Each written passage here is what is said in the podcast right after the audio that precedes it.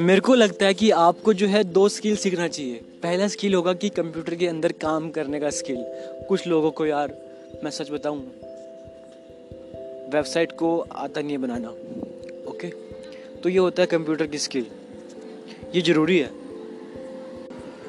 दूसरा होता है आपके हाथों का स्किल आई थिंक मैं मास्टरबेशन नहीं बोल रहा हूँ। आपके हाथों का स्किल होता है यार कि जो आपके हाथों में स्किल होता है लाइक दैट यार आपको पता है कि कैमरे कैसे पकड़ते हैं, आपको पता है कि फ़ोटो कैसे खींचते हैं। सेकेंड ऑफ़ ऑल मैं आगे और ऐड करता हूँ। लाइक दैट माइक पकड़ना कैमरे को पकड़ना एंड टेंपू चलाना, या फिर रिक्शा चलाना, गाड़ी चलाना, ये हाथों के स्किल्स हैं।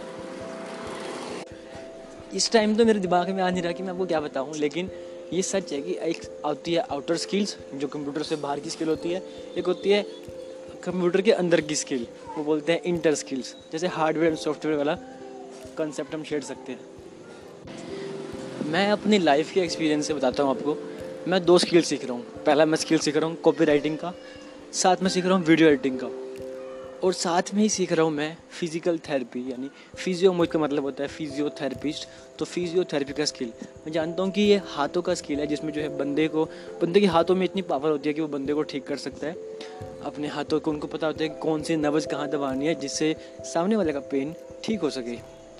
अब मैं आजमाता हूँ, अपने आप से तो मैं मानता हूँ, काफ़ी लोगों को ट्रीटमेंट करने के बाद वो ठीक हुए हैं। उन्होंने मुझे कहा है कि हाँ हमें फ़र्क पड़ा है।